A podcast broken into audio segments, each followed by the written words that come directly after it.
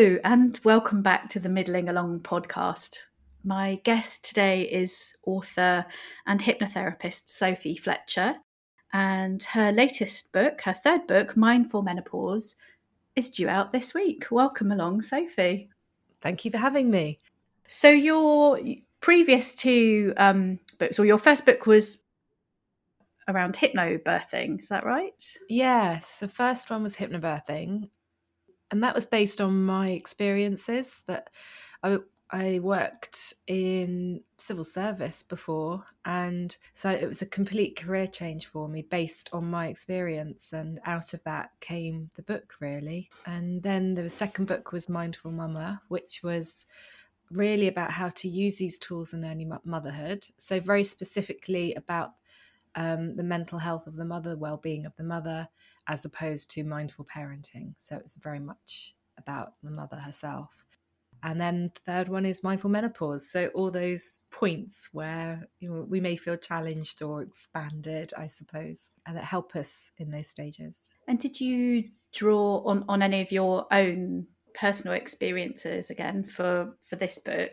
Yes. Um, I I mean I've been a hypnotherapist for over 15 years now, but I'm 48. So when I started working as a hypnotherapist, I wasn't really anywhere near perimenopausal. Um, or maybe I was. um, but it's always a bit of a guessing game. Sometimes you think, mm, "Am I? Um, Am I not?" um, and then I noticed that many of the women that came to see me, and most of my clients were women, were a similar sort of age and had similar sort of challenges. So they came to me for the same sorts of things. And they were specifically around weight loss and sleep, um, increased anxiety. I suppose mm-hmm. they were the top three um, people saying, I can't shift this weight, and it's always been really easy for me and so this, I sort sort of started to see these patterns emerging, and it wasn't for a few years that I really started saying to people, well, you know, you could try this and try this and try this, and you know, the evidence really does back up hypnotherapy as well for menopause.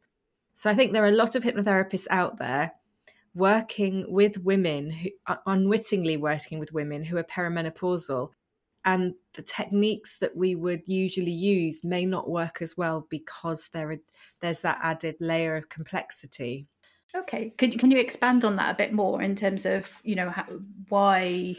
Yeah, um, is, do you need to kind of go a bit uh, into a bit more depth, or you know what is it about the sort of the the menopausal perimenopausal experience that kind of means you have to approach things a little bit differently?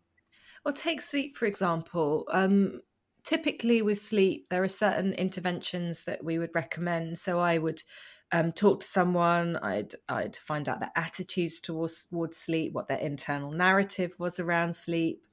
Um, I'd give them visualizations and tools and lots of suggestion while they were under hypnosis to improve their sleep. And we know with menopause that sleep is a bit more complicated than just having mm. mental blocks and things. It's also there are shifts going on in our body that contribute to um, changes in our sleep. So they can be hormone, obviously hormonal. They can be heightened levels of anxiety and cortisol, you know, in our bodies. And I think understanding that as a hypnotherapist has given me an ability to work with people um, in a broader way. So I won't just go at it like I normally do, but I'll explore. Um, they might come to me about sleep, but I'll go and maybe explore anxiety, maybe talk to them about whether they're having hot flushes, things like that. Look at other aspects that might be influencing or disrupting or interrupting sleep and work with those. Because, for example, hot flushes, you know, there are studies that show that up to, I think, I think 74% of women see an in- improvement in their hot flushes with hypnosis. It's actually in the in the NICE guidelines and so I will do some work around that as well. So I, I, really build a picture of that individual sitting in front of me. So it's not just about sleep; it's about what else is impacting on their life in that that moment. I'm fascinated as to kind of how you can the way that people describe hot flushes kind of come over them. It's you know it it can be a very dramatic, very kind of fast, very overwhelming. I mean, I haven't I haven't had any experience of it yet, but just I'm, I'm fascinated to to understand how we can control something like that that seems to sort of really come out of nowhere with yeah. a sort of a mindfulness approach. Well, I, uh, in my mind, how I manage, I mean, I don't really get a lot of hot flushes. I do get very hot at night, and I will st- sometimes wake up saying, "Oh, I'm very a bit being a bit sweaty tonight." or, but I, I, I have never named them hot flushes, and I know they can be. I know that experience varies hugely between yeah. individuals, but I, for me, they're very similar to how you would you would respond to a contraction. So bringing the birth stuff into it, mm. I always say mm. to people, when you feel that contraction rising in your body, we can become distracted, we can feel more we can feel anxious about it, or we can rise up to meet it because it is part of us. It's not stronger than us. It's not more work with us. it, not against it. Yeah, it is. It is part of us, and so I, I encourage people to. I call them wisdom waves. So in in hypnobirthing, I call them contraction waves, but I call them wisdom waves. Uh, as they rise up to meet you, you get into your breathing. So I, I, I teach people how to condition a breathing response. So you it, in, instantly, when you feel one coming, you get into your soothing system, which reduces um, stress hormones. So um, it's just noticing as it rises, breathing in and out, noticing that rise as it comes up, just noticing where it is and where it isn't. Mm. Um, and then just allowing it to pass by, to pass through, whichever sort of language suits you. But that's a really lovely approach to a hot flush. And I, I think one of the women who's contributed to my book, she said, you know, it just happened to me. That that was, you know, and part of it was preparing for it and knowing that if it happened i had a spare pair of clothes and i would probably have to have a shower or change my clothes and but that's just how it how it is and i think that level of acceptance what, what it does then is it reduces stress and we all mm. know that stress exacerbates um, aspects certain aspects of menopause and so it reduces stress but also there's a lot of research being done around expectation and experience. So if we think, oh my gosh, hot sweats, they're terrible. Um, they're so this, they're so that. And someone told me all about this and that your clothes sweat through. And actually, there is some evidence to show in other areas of our lives that if we expect something that we're more likely to experience it. That's yeah, that's really interesting. Yeah. And sort of going into it with a with that mindset. And actually that I loved the um the strapline on the on, on the website for your book which says change your thinking change your life so you know that really sums it up you know how are you going to how are you going to meet that experience are you going to meet it with a sort of a positive outlook kind of some tools like you say in your back pocket to help you cope? Or are you going to sort of have your your shoulders hunched up and thinking oh god this is going to be dreadful. How am i going to cope? How am i going to you know how am i going to manage today at work if it happens to me? Mm so it, it, it really is interesting to sort of see and, and you've you've obviously you know seen it firsthand working for the the women that you're working with that it that it really does help them. It, it really does. And you know i'm a big fan of sustainable tools as well. I want people to be able to access these types of tools without having to go to a therapist as well because not everybody can for whatever reason. And so it's making them easy to use and in just i think debunking what hypnosis really is and encouraging people to see it for for what it really is. And the book um, has a, right, a broad range of exercises how would somebody use the book do you think that they would kind of read it start to finish and then sort of pick and choose what works for them or just sort of dip into it depending on kind of what's happening yeah. to them uh, when they pick it up? How would you? Well, you can read it start to finish. You can read it start to finish. That's what I, I would encourage everyone to do because it's a really hard book to write, actually, because I don't refer to the word symptoms, by the way. I call it an ex- experiences. So, because we all have a very I've tried to take the medicalization away from it because we're, you know, I just feel like as women, we're pathologized around menopause too much. And I just want to step away from that a bit. And so it was very difficult to write because a lot of the exercises can be used in different in different situations but there needs to be a thread through the book as well so it needs to be linear but also there's this kind of matrix effect with it so i think i'd like i like people to read it from start to finish because i think there are things that you can really prepare for and but then there are chapters that you can dip in and out of so you know if sleep's an issue just do the chapter on sleep if hot flushes are an issue you can do the chapter on hot flushes, but it's got over 70 exercises in it. So you can just dip in and take what you need. And, and it comes with 10 different audio downloads, and those presumably, again, sort of are aligned to the different experiences. Yeah. yes, well, kind of. Um, you've done your research.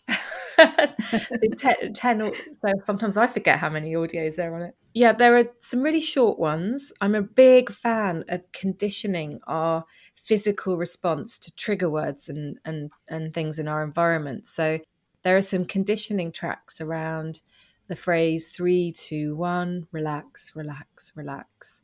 So that in the book, I want people to sort of practice that on a regular basis so they can use it as a mm-hmm. rapid relaxation tool whenever they need it. There's a very quick audio guide to doing to grounding, which I've found incredibly helpful during menopause. It's so simple. It's just our soles on the floor, just feeling that connection with the ground and your breath. Because I feel that sometimes when I'm going into that space where I'm feeling like everything's too much, because uh, you know that happens to me as well. People assume that I'm super calm all the time. and I'm definitely not. But if I feel myself going into that kind of space, I will use three, two, one, relax, relax, or grounding. I think I love the grounding. And then there's a track for intuitive eating, one for there's a hypnosis track for sleep, and then there's a yoga nidra, which is more like a body scan. So it's more of a mindfulness mm-hmm. practice for sleep. There's one for hot flushes. Um, there's like a nice cool down, just a five minute one. There's one for oh for taking your power back. Now I think this is a really lovely. Oh, I like the sound of that. yeah, I think what happens over the years, and I use this with lots of my clients actually, not just for menopause, but over the years, our power is taken away from us by, you know, not always intentionally, by siblings, parents, friends, teachers. You know, if you if if if um, it could be priests or someone a religious um, person in your life, but in in as a, as a form of shame as well. At some point, mm. you know, and gradually we lose that power. And so there's a lovely little visualization about reclaiming that power back. And and yeah, and it's it's rather rather nice that and then there's a nice letting go one for just letting go of things, um, which is really good because, again, with overwhelm, things build up. And just sometimes being able to just say, you know what, I'm just going to let it all go for today. Just for today, I'm just yeah. going to let it all go. Start again tomorrow.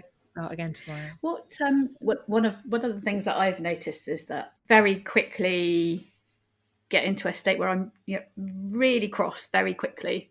Mm. you know quick quick to kind of be very frustrated and angry with people about small things. Is that is there something in the book that kind of or the, the downloads well, that's that is going to help me with that one? That's a three two one relax relax relax. Right. you kind of quick you get Talk into yourself down off the ledge before you deep, breath. Three two one relax relax relax. And i have um, a, a, visualization in there which is called you know your your menopause hq and it's like this control room in your mind where you have switches levers knobs whatever's in there that it controls everything you think or feel. I'm, I'm visualizing the bit from uh, inside out where they've got all the little yeah. people behind the desk and they're all like yeah, hitting the big big red button with an m on it it's that concept and i think before inside out came out other people would say it's like there's, an old another cartoon going way back even further than that um, that was similar as well.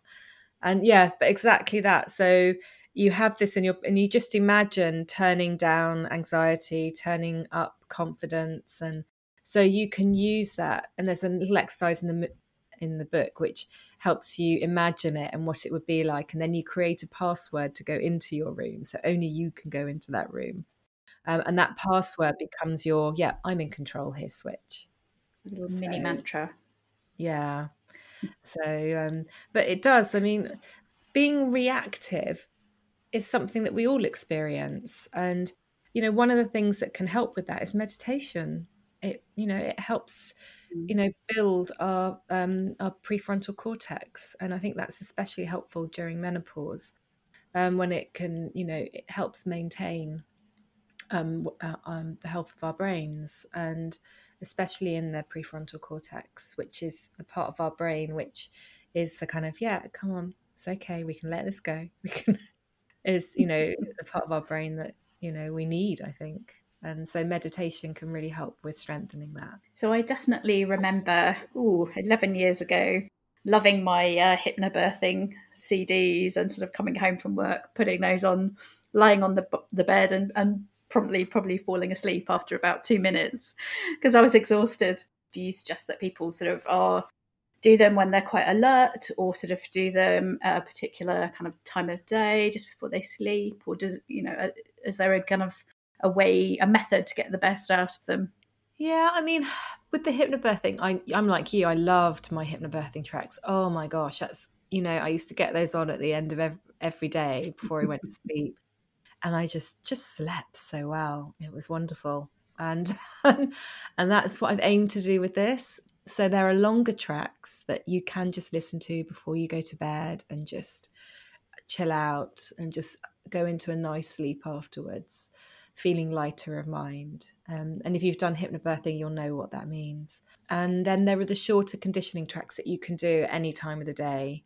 I mean, gosh, you could have them on your phone and you could, you know, if you're at work or somewhere, you could, they're only five minutes long. So you could just pop them in your ear and just go, right, I've just got five minutes so there are there's a mix there which is slightly different from the hypnobirthing work so there are nice short tracks that you can do anytime anywhere and the longer tracks you can do anytime anywhere but are really nice before you go to sleep at night. That sounds like a really good a good mix. Like you say you've kind of uh, tools for for different situations. So would when you really need a kind of a quick fix if you couldn't get access to to the audio track for example you were sort of talking about the kind of there are still techniques that you can use in terms of the sort of calming or whatever yeah. without without the specific download yeah, I mean, there's one in there that's called. Um, there are so many techniques that you can draw on as a hypnotherapist. Uh, the one I've put in the book is an anxiety ladder.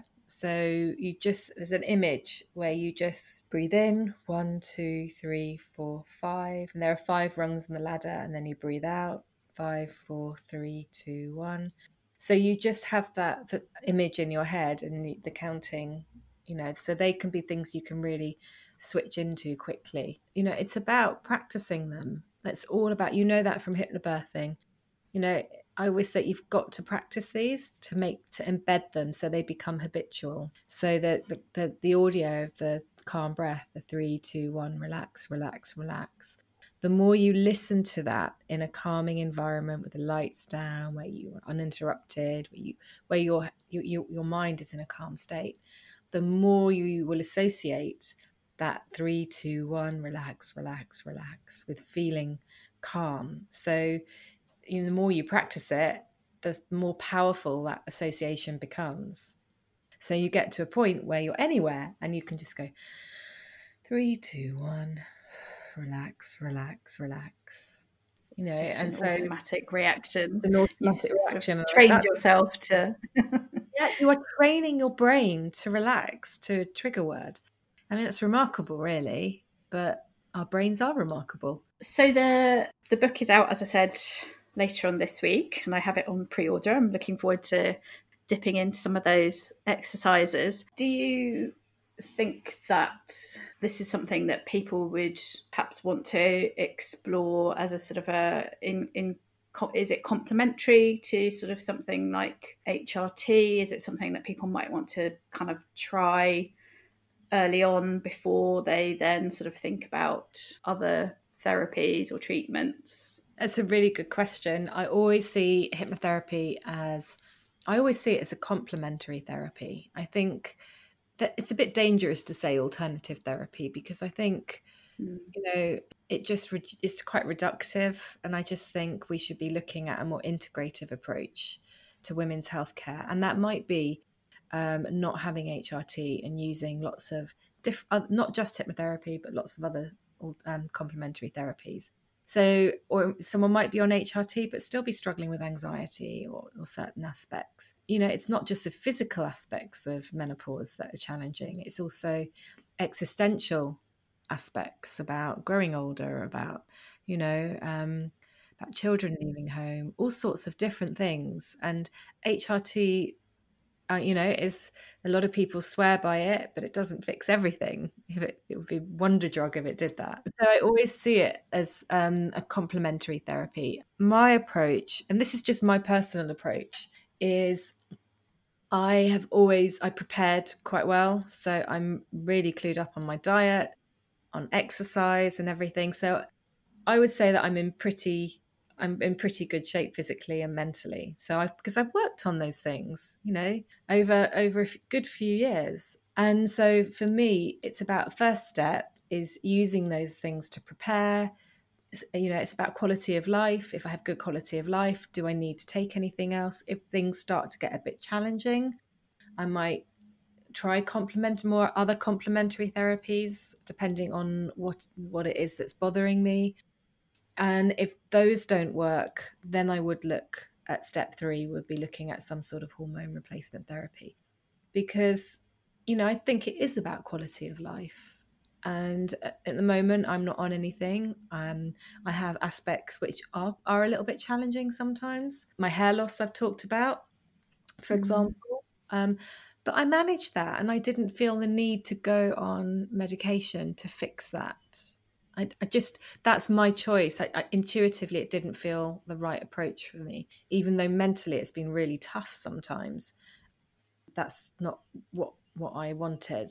Um, I think you you talked a little bit about shame earlier as well, and I think mm. for some people it's obviously everyone's experiences are, are are very different, but I think some people approach it as almost like, well, if they if they get to the point of taking HRT, it's almost like they've they've failed. They've you know they haven't managed mm. they haven't managed to manage without mm. without that.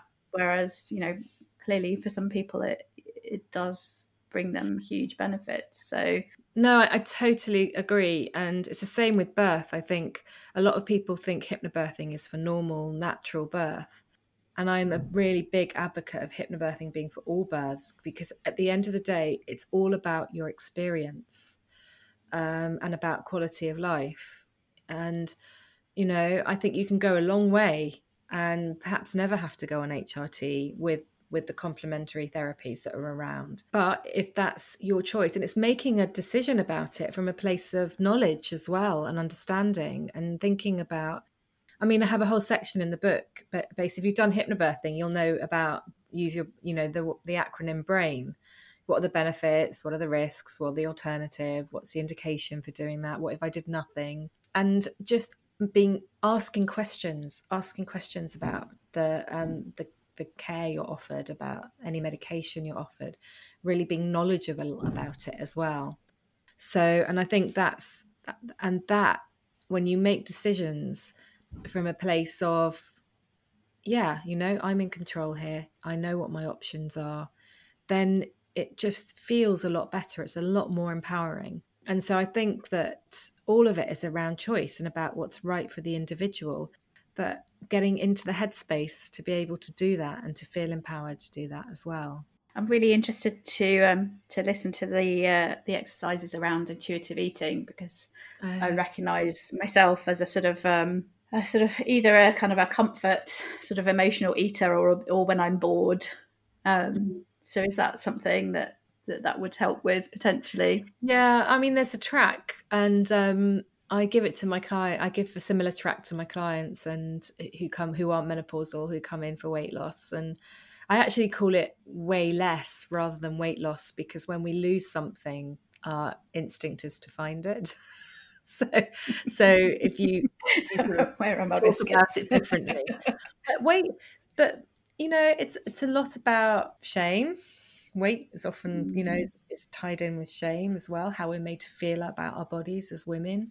it's about cultural narratives about what women should look like what's attractive all of that's woven up into it you know with menopause i've done some you know some, some things in the book around um, gratitude for our bodies and what they do for us, and just stopping for a moment and thinking about your incredible body. Yeah, you know, you especially this... this... year, it's like you survived yeah. a pandemic. Well done. Yes, I, I, you know, and I've got a lovely exercise where I encourage people to take a photo of themselves. They can do it either dressed in a bikini or naked. It's up to them, but a 360, so from from front and behind, and print it off, and to sit down and just do little kind of label it and say, so for example, you know, going back to if you had a baby and you breastfed, you could say these breastfed my baby. You know, they nourished mm. and nurtured my baby. Or you could have this is the scar where I fell down and it, you know, it healed and look, it healed and it did this and it did that. You can, you know, you can just label your whole body about what you love about it and what it's done for you and how it's supported you. So that's lovely. Um, I must say, I'm, I'm, I feel very conflicted about weight loss and health and kind of body mm. image. So I want to be healthy, but at the same time, it, it's a very it's a very fine line I think to tread between on the one hand thinking okay yeah. you know I'm getting into a, a, a season of life where my body is naturally kind of going a certain way I want to be healthy I want to you know I, I want to eat well but I don't want to kind of I, and I think for some women at this time of life it's there's um, there's certainly a rise in eating disorders for example where you know it, it would be very easy i think to kind of yeah. to go off on that that path. So i'm trying to sort of tread that that line between kind of acceptance mm and kind of love of of what's there now but also trying to be kind to it for the longer term. Yeah and it is that that self compassion, um, but also you know wanting to be healthy because we're told that gaining weight during menopause can contribute to further problems, and and you think well you're saying it's easier to put on weight, but then gaining weight. So you, you do get these conflicting messages coming in from well external messages, um, but there are things like mindful eating is a really nice approach so, and there are lots of tips I've got in the book about how to do that. So, there is evidence around, for example, if you sit down and eat, you're likely to feel fuller, enjoy your food more, and eat less. Mm-hmm. So, there are some, I've thrown some studies in there around that, but there are also just trying to understand why we're comfort eating, why that happens. And so, for example, I've got a little story in there of someone who who said that they love spaghetti bolognese and they ate these huge bowls of spaghetti bolognese. but during kind of work, they realized that wasn't the spaghetti bolognese, but it was a meal that their grandmother used to cook for them every Saturday, and their grandmother loved them so much, and and so, so they were eating tied up with the emotion of, of yeah, eat, eat, yeah, trying to trying to get that back, eating love, that and feeling. it was yeah. eating love for them, and so he's saying, well, what other things can you do? What other things can you do in that time that make you feel love? So it's, it's, a huge area with with with hypnotherapy. I mean you can do work around that. You can take that approach so intuitive eating and being attracted to foods that you know you know are healthy for you because we all know i don't need to tell anyone what they what's healthy for them. And so it's being just cha- making changes unconsciously that, uh, around that but also having things that stop people snacking. So you can have images like a big red stop sign that comes into your brain every time you're reaching for something you know is unhealthy.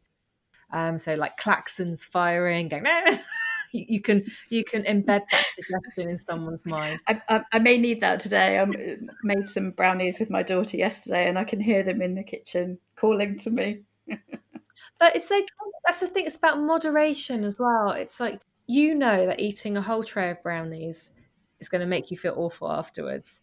But mm-hmm. actually, sitting down and savoring one brownie with a cup of tea and, you know, eating it slowly, and, really, and it, it doesn't matter whether you eat it slow or you eat it fast, it's still the same piece of brownie. So you can just make it last longer. One that's by savoring it and eating it mindfully and thinking about, you know, your children baking it as you're eating it, the joy that went into cooking it, and there's a lot about the word fulfill as well. I use satis, you know, what satisfies us, what fulfills us. And often mm. people look for food to feel satisfaction. They're very tied up with food in our in our culture. And so um, yeah, so I think to get people what what what what other things satisfy you? What other things make you feel fulfilled? So it's looking That's at other ways to do that. Yeah. And then there's the last one which I do people ask for me ask a lot and it is a really lovely session actually is it's I, I hate the terminology but it's gastric band hypnosis and it's just I just do a lovely visualization where you get imagine someone going into their body and traveling down. There's like that film where they used to be in a spaceship in the body. So imagine them kind of going down, but you go down through your body and then you get someone you, you ask them you know when they get to their stomach and say what sort of color and shape it is and how they need to change it to make it more responsive and this that or the other. And people do all sorts of incredible things. And so you put in keywords and triggers and so that they feel fuller quicker as well. So yeah that's so there's lots lots you can do around that area um, it's very very broad. I look forward to uh, to delving into that when the book arrives. Um, so how do the um, the audio downloads work then? When, when you buy the book do you get a very specific uh, link to an area that you yeah, can all my books are um, whether it's the mindful hypnobirthing one, the mindful mama one, and the mindful menopause one, are penguin.co.uk forward slash and the title of the book. So it's really easy and it's just free to download them. It's a right click download. download. So it's really easy. Unless you're on Apple. Everyone always, I get loads of messages saying I'm on Apple and I can't put it in iTunes. So, but you can, you can do it. You just have to go through a computer. Sophie, thank you so much. I, I can't wait to read the book and uh, I'll shall report back on uh, whether it helps me with my brownie consumption, amongst other things. yeah. Thanks so much for your time. It's been really lovely to talk to you. And yeah, it's uh, been a pleasure. Emma. Thank you. The book launch. It's ex- an exciting week. yes, it is. Thank you. You've been listening to the Middling Along podcast. Do remember to subscribe to be notified when our next episode is live. And why not visit the blog at www.middlingalong.com to sign up to my newsletter as well. I do hope you enjoyed listening today. If you did, I'd be really grateful if you would consider leaving a short review, as that helps people find the podcast and helps get it noticed. Hope you can join us next time. Goodbye for now.